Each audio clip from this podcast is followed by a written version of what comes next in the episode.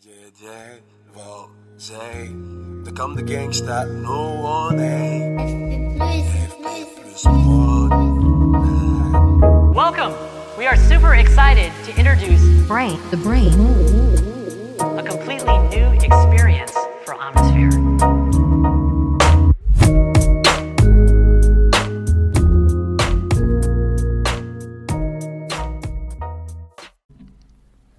Salut les amis, bon retour dans les podcasts de l'antifragilité. C'est un plaisir de, vous parler, de recommencer euh, à discuter avec euh, vous tous, vraiment, qui partagez, qui m'écoutez, qui laissez des commentaires, laissez des étoiles sur, euh, les plateformes de podcast. C'est vraiment, ça me fait vraiment plaisir.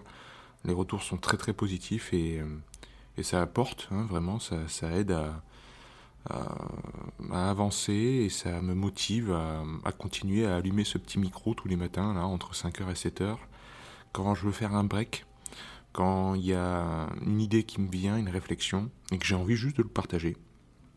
Donc c'est vraiment une aventure euh, dans mon esprit que je vous propose, euh, sans vraiment très humblement, hein, je ne vais pas du tout me comparer à eux, mais c'est ce qu'on a toujours essayé de faire, j'ai l'impression, les penseurs qui m'inspirent le plus. Euh, je pense tout de suite comme ça à Marc Aurèle hein, ou, à, euh, ou à Montaigne en fait, qui, euh, qui ont juste écrit des bouquins, qui ont appelé ça Mes pensées ou Essais, hein, les essais de Montaigne. En fait, c'est juste quelqu'un qui faisait de la méta-analyse. C'est juste, il analysait sa propre analyse, il analysait sa propre narration. Il disait, mais qu'est-ce que ça veut dire? Qu'est-ce que ça veut dire? Quand je me dis ça et pour moi, toute démarche, que ce soit euh, de devenir euh, menuisier, que ce soit d'être maçon, que ce soit d'être euh, joueur de tennis professionnel, joueur de foot, que ce soit musicien ou que ce soit pratiquant de musculation, toute démarche peut être vertueuse si elle seulement si elle pousse vers une narration, une réflexion complexe, vers cette méta-réflexion qui se boucle sur elle-même. Et c'est là où ça devient palpitant, c'est là où tous les jours est une aventure et qu'on peut progresser vers plus de sagesse, plus de compréhension de qui on est vraiment nous-mêmes. Tant que l'on n'est pas à ce niveau-là, tant qu'on n'est pas arrivé à, comprendre que euh, derrière les actes se cachent nous-mêmes, derrière chaque acte se cache notre propre, euh, une opportunité de nous découvrir nous-mêmes, euh, chaque cheminement est caduque. Donc chaque cheminement, peu importe la discipline que vous choisirez, peu importe les actes que vous ferez, ne va pas vous enrichir autant que si vous pensez au fait même euh, de cet acte et si vous réfléchissez à votre propre réflexion. Et à partir du moment où on a ce recul sur soi-même et qu'on arrive à avoir vraiment un dialogue avec soi-même, on est, euh, on est acteur de sa vie, on est plus passif, on est plus dépendant aussi des autres. C'est ça, ça c'est très très fort et très marquant de notre société. Où on est uniquement dans un sens unique, où quand je vous ai dit c'est cette méta-réflexion, elle se boucle sur elle-même. Euh, là, le monde actuel, c'est uniquement des réflexions qui vont vers l'avant, qui sont dans un sens unique, ce sont des impasses, euh, des projections soit vers l'autre, euh, en, contradiction ou en, adhésion dogmatique trop puissante et trop à 100%, soit des déperditions de, cette attention vers des fenêtres complètement abyssales et infinies, comme les réseaux sociaux, Internet, euh, où euh, notre attention se perd totalement et on n'a plus du tout conscience de soi. C'est pour ça que j'aime tant les exercices physiques, les pratiques vraiment euh, de transcender cette réflexion par le corps, parce que on est tout d'un coup presque obligé, au pied du mur, de ressentir des choses qui viennent de l'intérieur. Et donc ça peut être, c'est pas forcément la seule et c'est pas forcément un gage de, réussite à chaque fois, mais ça peut être vraiment une voie de, transcendance et une voie de découverte de soi-même. Donc aujourd'hui, euh, après cette petite introduction, qui n'a rien à voir avec le thème d'aujourd'hui, quoique, euh, j'ai envie de vous parler de, du Japon. J'ai envie de, on, va arriver au Japon, mais, mais on va arriver au Japon par un concept qui est celui de l'ambivalence. Pour reprendre les mots de mon cher Nick MC, qui doit sans doute écouter ce podcast en voiture, je te salue bien bas, mon cher ami, euh, qui était dans le podcast et sur Verisme TV en interview il y a, encore peu de temps. Nick MC, donc euh, ce rappeur poète, euh, artiste à tous les sens du terme et qui est devenu un ami, dans une de ses chansons, nous dit l'ambivalence, un mot qui me détermine. Donc au milieu d'un couplet, l'ambivalence, un mot qui, qui, me détermine, un compromis entre Nourdine et James Dean. Donc un compromis entre Nourdine et James Dean, il doit vraiment parler de lui-même, hein, on n'est pas tous comme ça. Mais je pense qu'on a tous deux facettes, au minimum. Euh, on a tous des ambivalences un petit peu partout. Et, euh, c'est très rigolo parce qu'on m'a fait la réflexion il y a peu de temps, euh, quand j'ai été interviewé pour un podcast. Et la personne qui m'interviewait, me disait Ah, moi j'adore tes podcasts, Pierre, parce que au début, déjà j'adore la musique, qui est donc celle de Nick MC. Hein. J'adore la musique et surtout, ça fait un contraste parfait entre ta voix qui est très calme après pendant le podcast et cette introduction et cette, euh, cette conclusion en musique qui est un rap un peu punchy, euh, voilà, dynamique, euh, etc., avec des paroles fortes. Il y a un gros contraste. Et là, elle me dit, c'est parfait parce que je pense que ça reflète ta personnalité. Et je lui dis, mais qu'est-ce que tu as raison? Qu'est-ce que tu as raison c'est, Moi, j'adore, j'adore ces, ces personnalités contrastées. J'ai toujours adoré ça. Et je pense que c'est ce qui m'a poussé le plus vers le Japon, en fait. Je vais y venir, mais si on prend rien que l'image du samouraï, qui est, euh, qui est calme, qui est en état méditatif, et puis qui d'un seul coup, s'il y a un danger, sort son katana et défend son maître, défend le plus, le, plus faible, euh, met sa vie en jeu, euh, d'une seconde à l'autre, tout change. Vraiment, ce contraste est très très fort. Et, et voilà, donc je, je l'ai accepté en moi depuis très longtemps. Euh, je parle de, santé, je parle de pleine santé, je parle de philosophie. Et d'un autre côté, je vais jouer, je vais passer à, quelque chose de très, euh, comment dire, léger, hein, j'ai envie de dire, dans la pop culture, dans un blockbuster américain euh, de super-héros que je vais regarder en film, dans un jeu vidéo. je vais m'évader dans, une bande dessinée ou dans un manga. Mais comme j'ai cette méta-réflexion sur moi-même dont je vous parlais dans, l'introduction, je suis capable de voir derrière chaque œuvre de fiction qui paraît être très loin de la réalité, une philosophie, une leçon à en tirer. Euh, j'arrive à, réfléchir sur ma propre condition.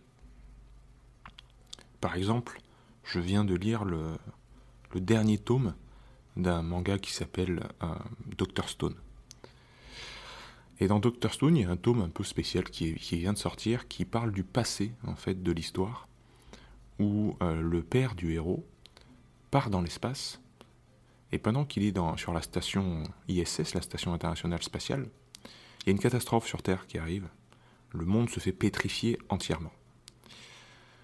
Et ils sont dans l'espace avec son équipe et ils essayent de retourner sur Terre pour sauver l'humanité je vais vous la faire courte, mais le héros construit un robot doué d'une intelligence artificielle.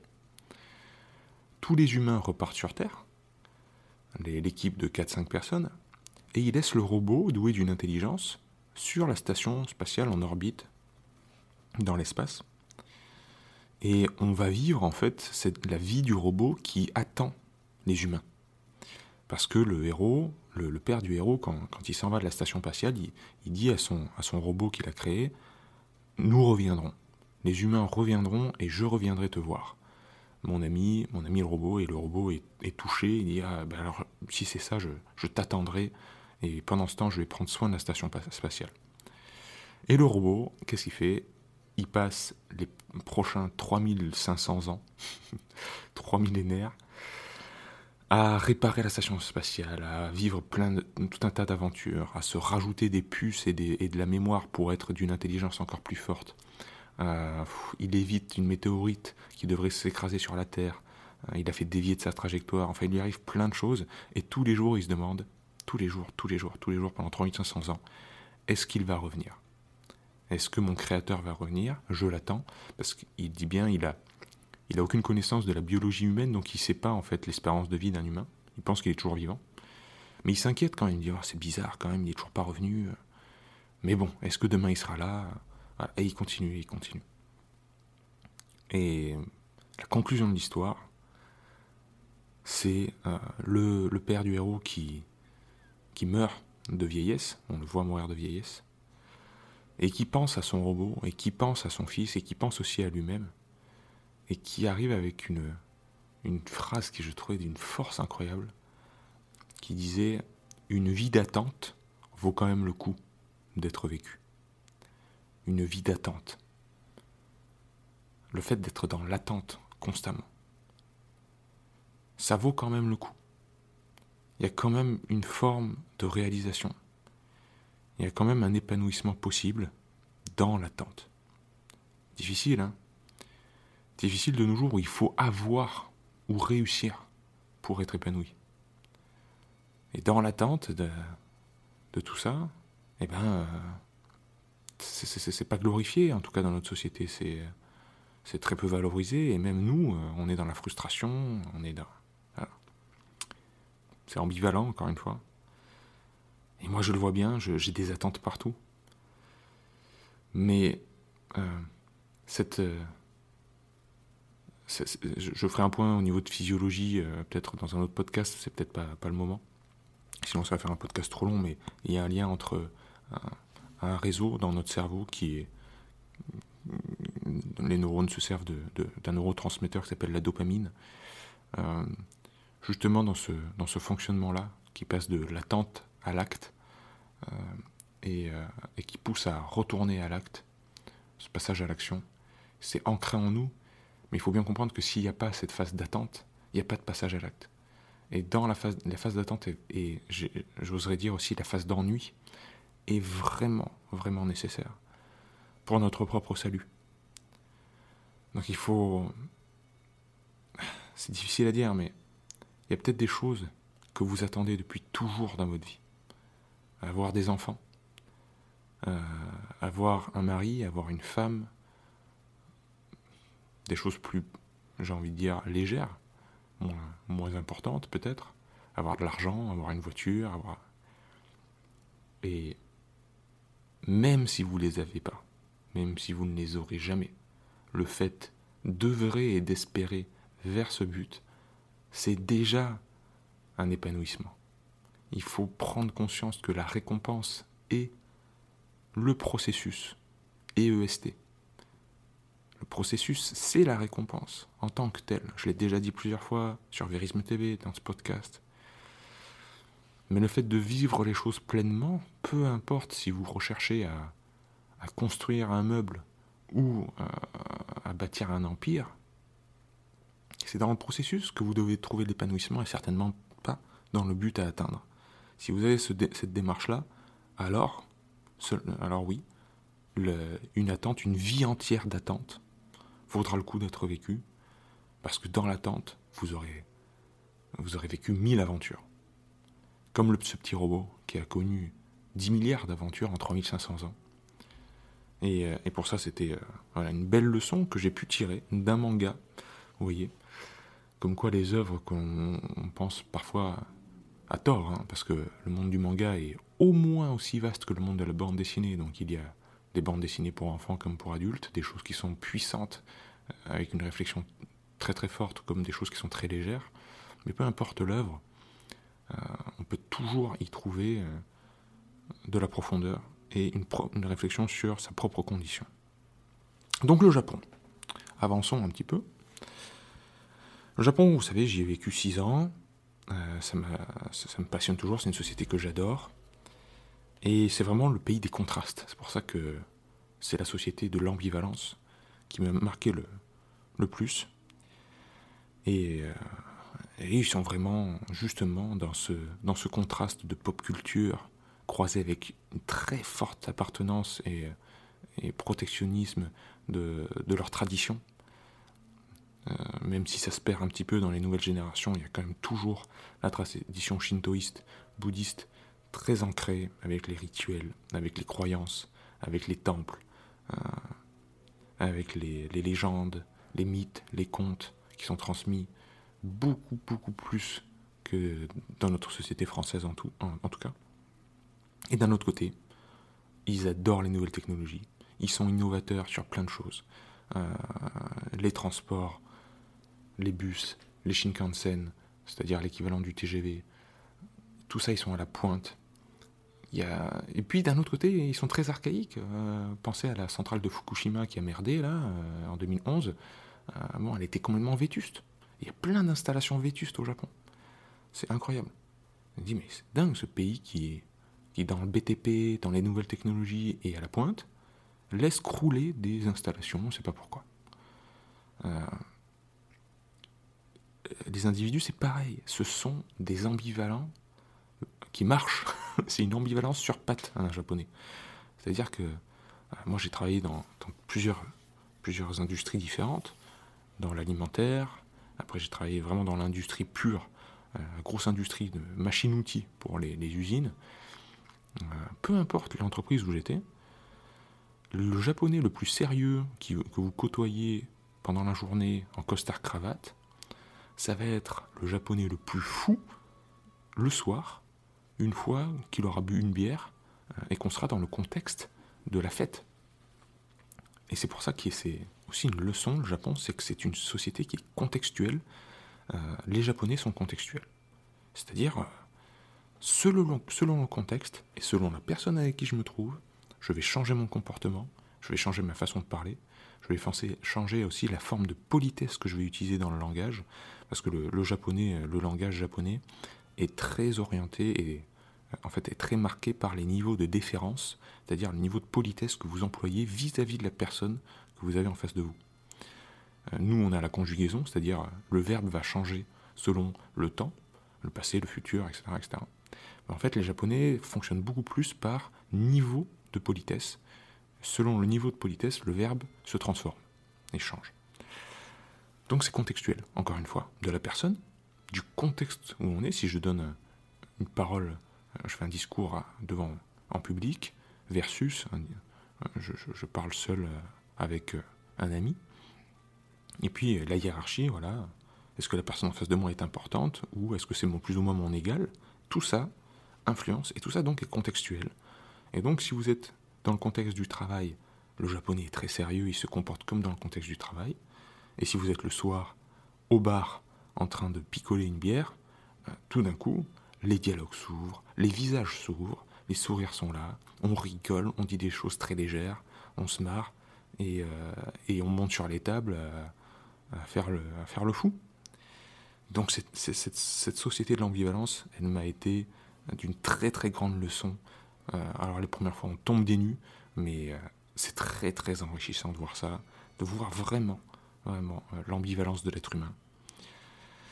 Le Japon, il m'a aussi en, enseigné autre chose qui n'a pas forcément à voir avec l'ambivalence, quoique, c'est qu'il y a du plaisir derrière le juste.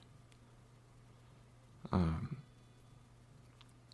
les Japonais, ils savent se contenter du juste, plus que n'importe qui d'autre dans le monde.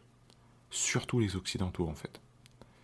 Nous, on va vouloir se, euh, on veut euh, se contenter, on se contentera uniquement du plus. On est toujours quand même très impacté par cette mentalité qui dit plus, c'est mieux. J'en prends euh, pour exemple la bouffe ou les compléments alimentaires.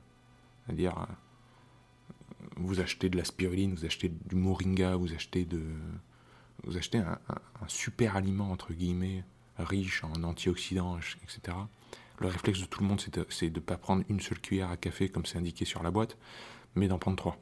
D'aller vers le plus. Ben, plus c'est mieux. La bouffe, c'est pareil. On surmange, toujours. On ne sait pas s'arrêter au moment de la satiété. Euh, et ça, c'est partout pareil. Autre chose, c'était euh, très révélateur au Japon. Euh, dans les combini, donc dans les convenience stores, les petites boutiques de quartier, il y a, je me souviens qu'il y avait des, bouteilles de, de, je sais plus quel soda. Euh, il y avait la taille moyenne et la grande taille. Et, euh, je me souviens que la, normalement, n'importe quelle autre société, la grande taille coûte plus cher. Et ben, je me souviens que pour une marque, euh, la taille moyenne, qui était considérée comme ce que devait consommer par jour une personne de ce soda et pas plus, coûtait plus cher. Non, c'était l'inverse c'était que euh, il n'y avait pas de différence de prix.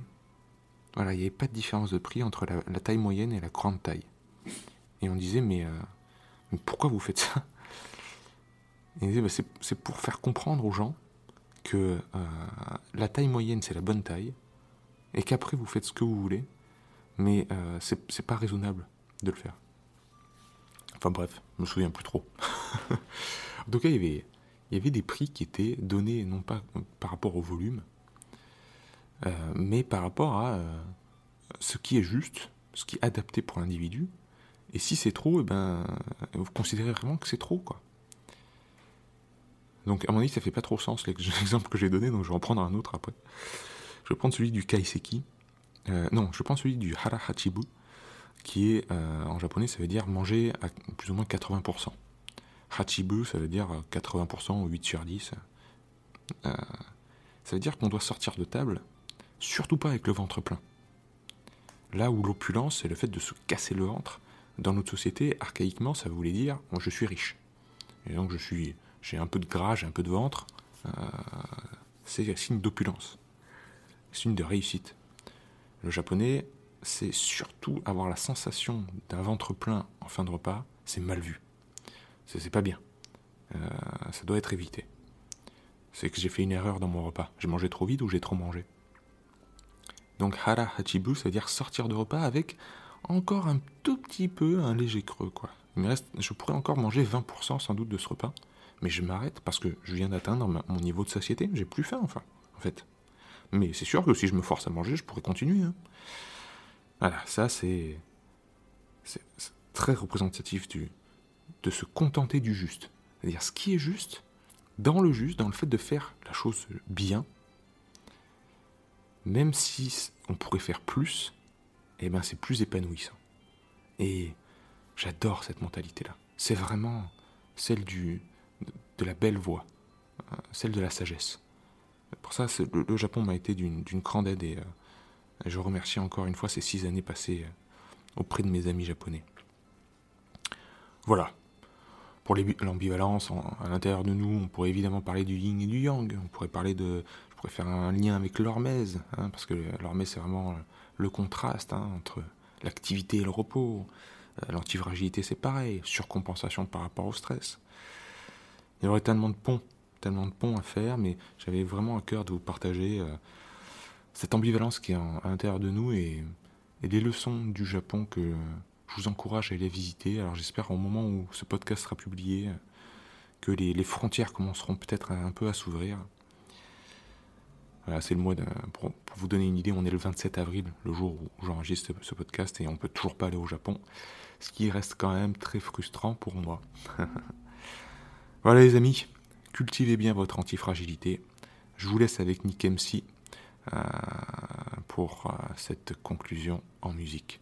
Allez, à bientôt.